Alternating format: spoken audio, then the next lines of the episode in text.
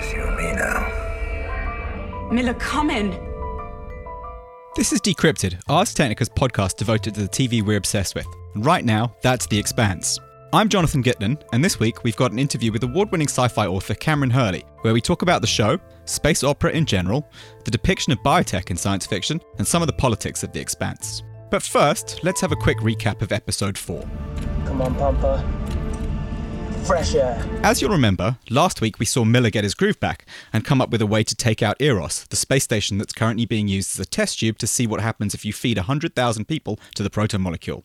This week, we get to see the curtain pulled back on the subterfuge happening on Earth. Chrisjen Avasarala, the smartest woman in the UN, knows that oligarch industrialist Jules Pierre Mao is the man behind Protogen. She also knows that Errinwright is Mao's stooge within the UN, and their plot looks like its days are numbered. Today, UN sources confirmed that evidence aboard the ship has been conclusively linked to Protogen Corporation, a subsidiary of Mao Kwikowski Mercantile. Meanwhile, out in space, Miller's plan takes shape. Holden might still be furious with Miller for the way he handled the mad Dr. Dresden, but with more at stake than just his principles, he and the crew of the Rocinante set out for Eros. So too does Detective Miller, who has to go out for his very first spacewalk along with his OPA buddies and some nukes. Why are you doing this? I don't know, I've never done a spacewalk before, and uh, the kid here says it's better than sex. I don't know if he can really make that comparison. Also along for the ride to Eros is the Nauvoo, the three kilometre long generation ship the Mormons were planning to send to Tau Ceti. This has been stolen by the OPA, cue lots of angry Mormons, and a wonderful scene where the ship's engines fire into life, slagging the construction docks in the process. You were meant to go to a new sun. Commence launch sequence. The gang arrive at Eros to find out they're not the only visitors. This area is under strict quarantine. Who are you and what are you doing here? I'm a doctor. This requires Holden to enforce a quarantine at the station. As a result of Holden's actions, Miller is left trapped on the infected rock, with only a few minutes of air left in his suit and a malfunctioning nuke that needs babysitting. So, we dead. We. Go. Get back to the ship. That should spell curtains for our hangdog space detective, but as we'll see in the final scene, the protomolecule has some tricks up its bioengineered sleeves, and the laws of physics mean nothing to this puppy. But that's enough from me. Now let's hear from Kameron Hurley. Well, thanks very much for agreeing to talk to me today for our podcast. Oh, um, absolutely. Yeah. So, The Expanse, evidently a topic that you know intimately. How are you enjoying it? I love the show. It's so funny. I couldn't get into the books for various reasons, mm-hmm. but the show itself, it brings back, you know, that old school sense of wonder. Hey, science, science, yeah, that I really enjoyed. Uh, you know, with with the kind of the space opera growing up. So I'm I'm enjoying it. You know, and I know I've met you know Daniel and Ty, and so it's it's always fun also watching a show that you're like, oh, I know those guys. That's cool. so that's really fun. That is But yeah, it's been really interesting to watch, and especially it's so funny. I just started season two, and so watching it kind of after like the new like political. you know, reality Yep. uh, here in America, where I've just been like, you like you look at it a little differently, and it, it seems incredibly more hopeful, even though it's all about war, and seems incredibly hopeful because it, it posits that there is a future where we go to space. we yeah, So- th- that we actually make it out, make it to the solar system, which right now I think probably people would probably only give you even odds on. toss of a coin at this point. Yeah. So it's actually really uh, a lot of fun. And it's especially fun to watch something that is so carefully committed to being a hard SF show, right? I think some of those shots, like I think at one point Holden, he ends up pushing someone away so that he can go forward. It's, it's an interesting, there's a physics thing going on because of gravity. Yep. And I was like, oh my God. Like, you look at them, there are things that you don't even think of. And when Miller's pouring the liquor into the glass and it like bends into mm-hmm. a curve because of gravity. And then there's the sparrow that only has to beat its wings, you know, intermittently because of the low gravity. So there's those little things that they're paying attention to the details of it mm-hmm. that I really appreciate because I geek out about world building. So yeah, uh, I love it. That's something I think the depth of the world building in this. I mean, you mm-hmm. can tell Ty started working on it as a originally as an MMO back around Yep. 2001, and you can tell that there's 15 years of kind of background has gone into this, and the, the world is so fleshed out. And things like you said, like the bird on one of the space stations, Yeah. kind of floating in midair, just kind of gently flapping its wings. I think the, the way that they can tell some of the story visually to kind of get that across, I think is fantastic. Yeah, the translation, it's always interesting to watch the translation of a book into film because it's so easy to do horribly wrong. Yep. Um, they're just totally different mediums. So to watch them, uh, you know, take that story and, you know, obviously, again, working with with folks who also know what the hell they're doing is just, is just really gratifying. Like, hey, there's this incredible thing that was like four chapters that we can do with, here's this image, here's a couple images. Mm-hmm. you know, you're like, oh, that's amazing. Uh, but you have to start thinking like totally differently. So yeah, so it's really, really gratifying to kind of watch that become so successful for sure. It's a bit like The Hitchhiker's Guide to the Galaxy, which kind mm-hmm. of also exists in many different formats. You know, you have the books, you have the radio stuff, mm-hmm. you have the TV show, you have the movie, and they're all kind of the same sort of general story, but told in different ways with different mediums. You know, obviously the tone of The Expanse is very different. But so, what drew you to space opera in the first place? I've always loved space opera. My uh, the first thing I wanted to do was be an astronaut. That was like one of my first as a kid. And then uh, I was one of those ones who, you know, very early remembers the Challenger blowing up. That was one of my early, you know, things. And I was like, okay, maybe, maybe not, not space. But it certainly captured my imagination. I also loved, you know, astronomy and things like that, just because it's that unknowable thing, right? Like human beings, we are so optimized for understanding Earth and the things that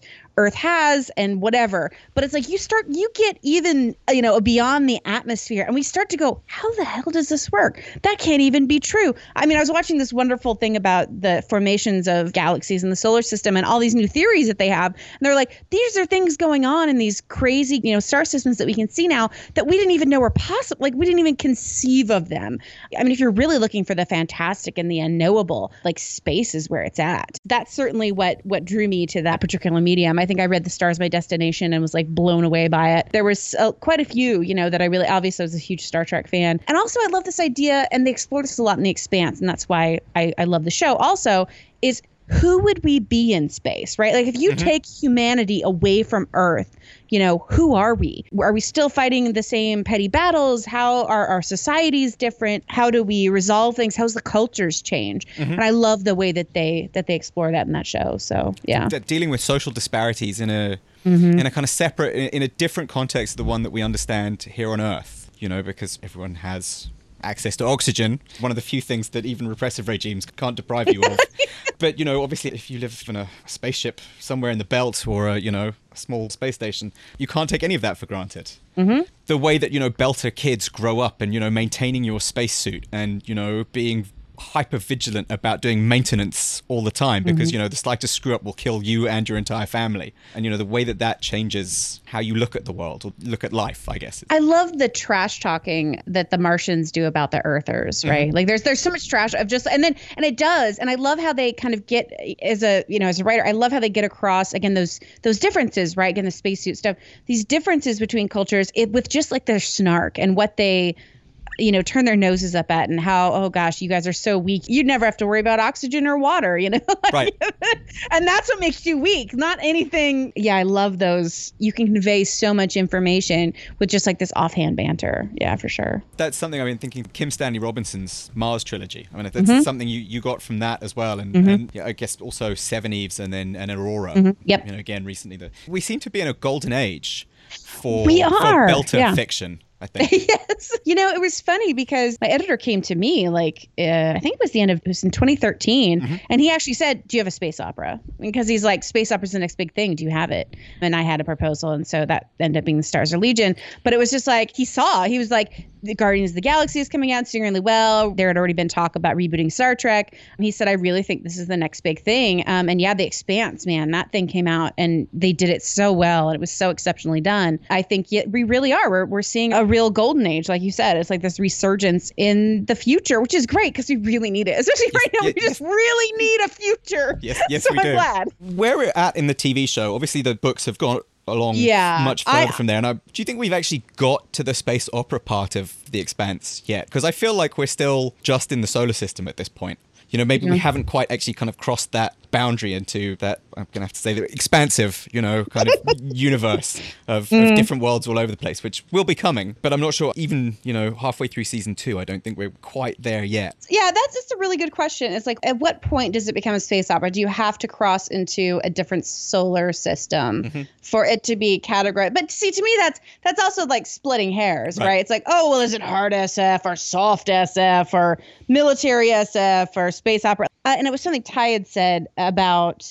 Uh, I think I, I watched something that they were they were doing about the expanse where he said, you know, we wanted this idea of something that just reminded you of like how large things are and how big they are. And he's like, so we have the expanse. And it does. It needs like space opera just needs to remind you, even if it's only set in, oh, here's a few worlds or even our solar system. I feel like if it just reminds you, like, we are these tiny, insignificant things in this huge, expansive vacuum that is designed to kill us that we are not optimized for. I feel like anytime you leave the planet and you've got like Mars and uh, moon colonies, even, I would even call that, you could do space opera. Right. I love, again, the ideas, especially once you have like these separate societies, right, on Mars and the moon. Again, I love the whole separateness of Mars. I think that it's just a matter of when you look at space opera, it is how different are the societies, right? How separate have they become from the Earth? Have they become their own thing? Because that to me is when space opera gets really exciting. Right. So. I think my introduction to it was I don't know if you've ever read a Harry Harrison book called Star Smashers of the Galaxy Rangers, which Oh, is have. which is an ex- extremely cheesy title, and it's uh, the book is very tongue in cheek. It was Radio Four, which is like the UK's version of NPR, serialized it back in 1986, so around the same time as Challenger. And I remember listening to it back then and kind of rushed out, bought the book, read it, and that was game over for me from that point. But the stories you can tell you know, when you have such a broad universe to paint them in, I think does it a lot for me. So you have a new book out. I do. Which I have started reading. but I'm only on chapter four.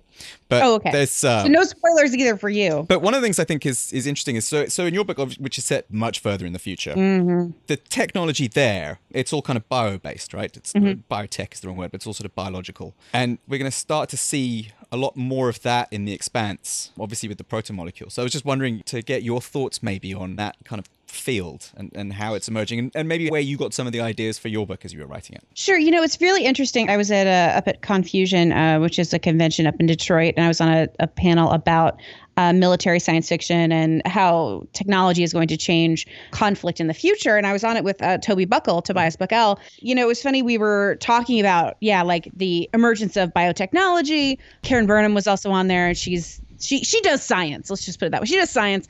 People wanted to know about like power armor and rail guns, and we were like, you know, we're kind of in a different timeline now. Like we're doing that. We're much more like the fields as far as that we're looking at are like drone based, are organic things, are you know. So your power suit would be more like some organic, like fleshy thing, or something that was just a little bit easier to kind of take care of. Again, you're looking at you know grit and sand and crazy conditions. You want something that can actually live in space, and we mm-hmm. have organisms that can actually live in space now. So hey, why don't we engineer those so that they can you know serve all these different purposes?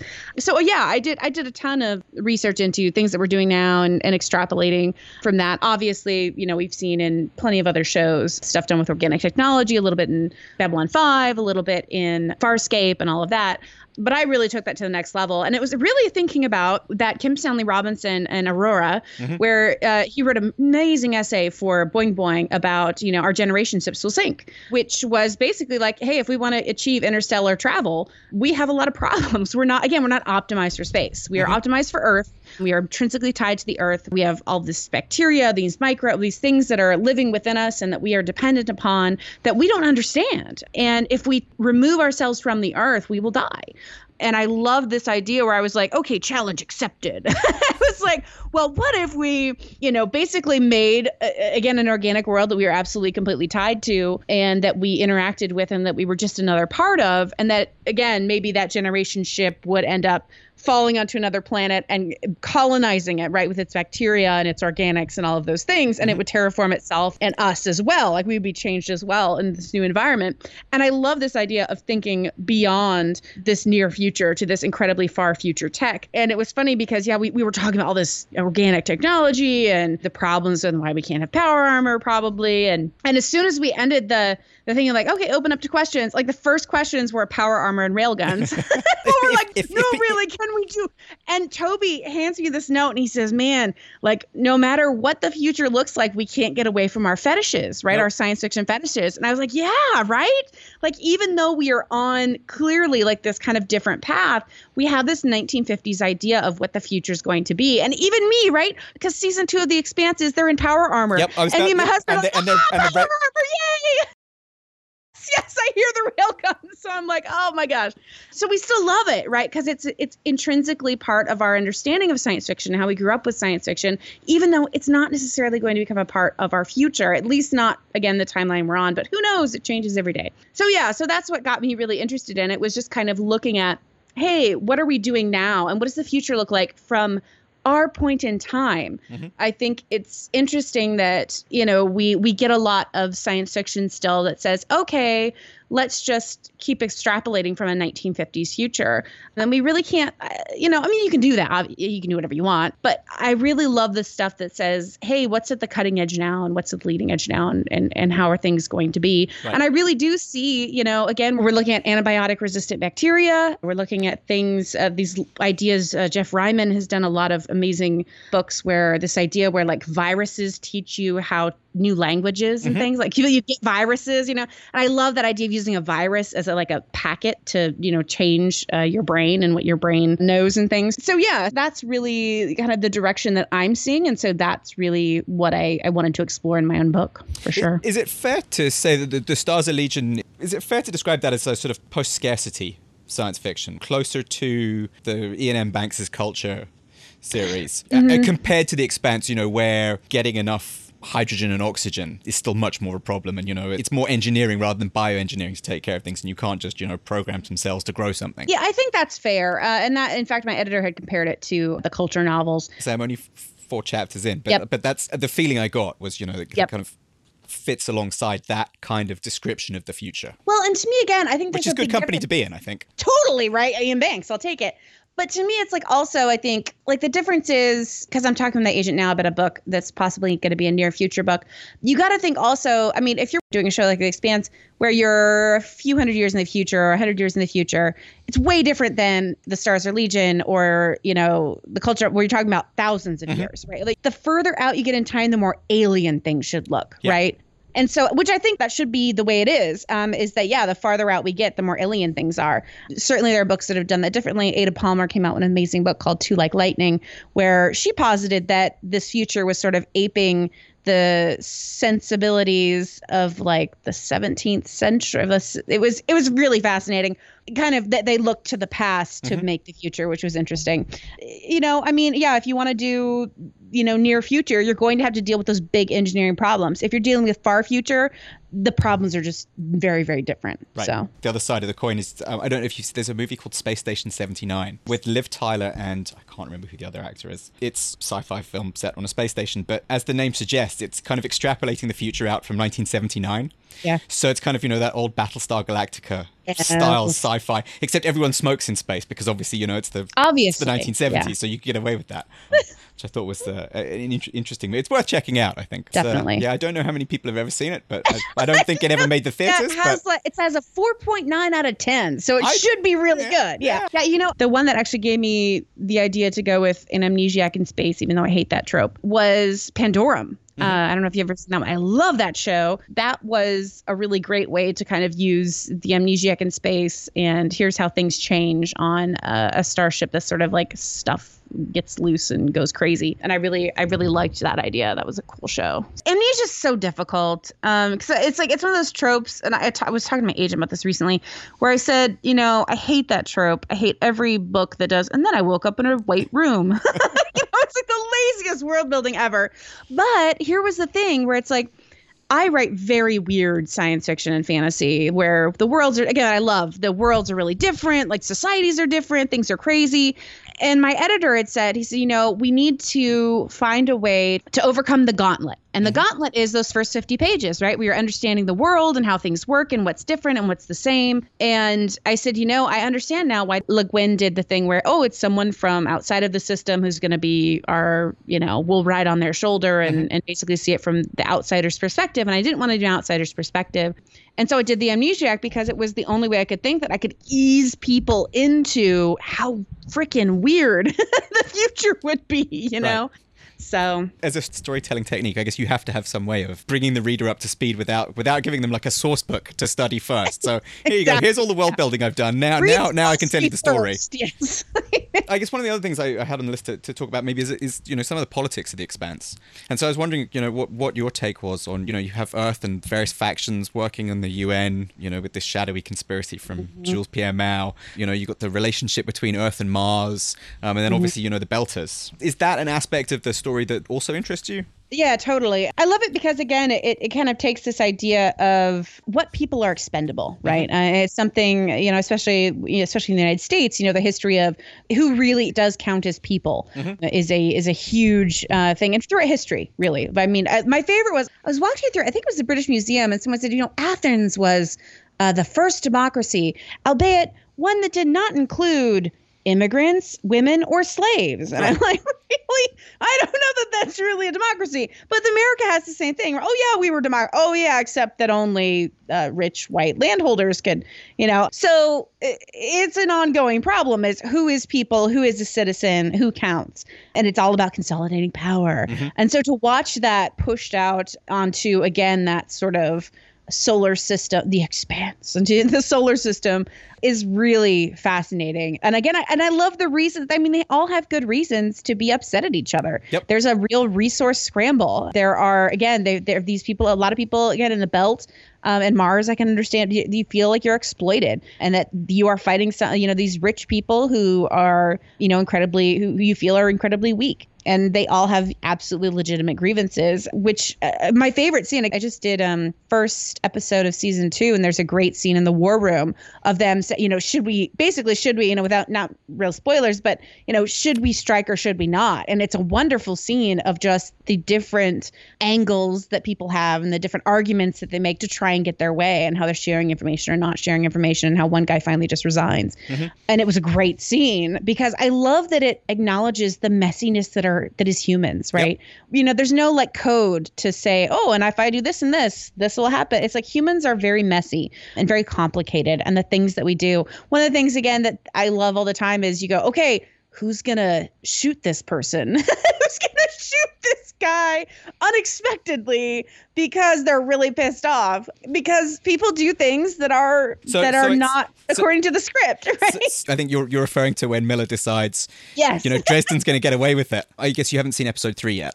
I haven't seen three yet. That deals with, I mean, that's the run, one that ran this week as we're speaking. Mhm. You know, there's a scene where um, where Miller's talking to Fred Johnson, who's who's the Mm. the OPA chief. You know, obviously Holden's extremely pissed off that Miller shot Mhm. Dresden without a trial, and Fred Johnson wasn't terribly happy about it either. But but Miller says to him, you know, along the lines of, you know, I I didn't shoot him because he was crazy. I shot him because he was making sense. You know, because you could see that he was going to get away with it, and Mhm. um, if you, you bring him to justice, he's gonna, you know, he'll make a deal. Yep. There's too much power, right? There's Yep. too much, which again, it is very much a wish fulfillment fantasy. Like, because in the real world, they're making deals now, right? Yep. Look at World So- War II and Operation Paperclip. Yeah. The way Oh we, my we God. hoovered up Nazi scientists after the war. Yeah. In yeah. fact, we wouldn't What have got to the moon without you- it. It's very satisfying in that way because you know that most of the time they do make a deal. Yeah. Because they've got the weapon, you know? Another interesting thing I think is the dynamic between Holden and Miller. Holden is certainly in the first series much more idealistic. He thinks, well, if I just, you know, I'm going to record these messages and just send them out to the entire system and people can see what's going on. And then after the battle on Thoth Station, you know, Mhm. Holden is, particularly you'll see this in episode three, you know, he's kind of adrift really and doesn't know why they've done what they've done. And at the same time, Miller, who seems to have been, you know, kind of at the end of his career and he was, you know, the crappy cop that got saddled with the partners no one else Mm. wanted to work with, but he seems to find his purpose in this and, and you know, realize that he has a role to play. And I like the kind of ch- the changing dynamic between those two, and maybe the, the differences in their character growth. I think has been quite Uh, interesting. totally. That was very interesting. It was very satisfying at the end of season one when they finally got together, Mm-hmm. right? Where you're just like, okay, what's going to happen now, right? You're immediately. I always loved, you know, season one, I loved Holden just because, and Ty explained it. Holden is like having, it shows you what a pain in the ass it is to have a paladin in your party. Mm-hmm. it's like, yes, Because he tries, he like tries to make all the good decisions and do the right thing, and it like always backfires. And I, I love it. I love that always backfires. As soon as he has a plan toward the end of the first season, you're just like, oh, this is gonna go so bad. Because it sounds so good, and he's gonna screw it up.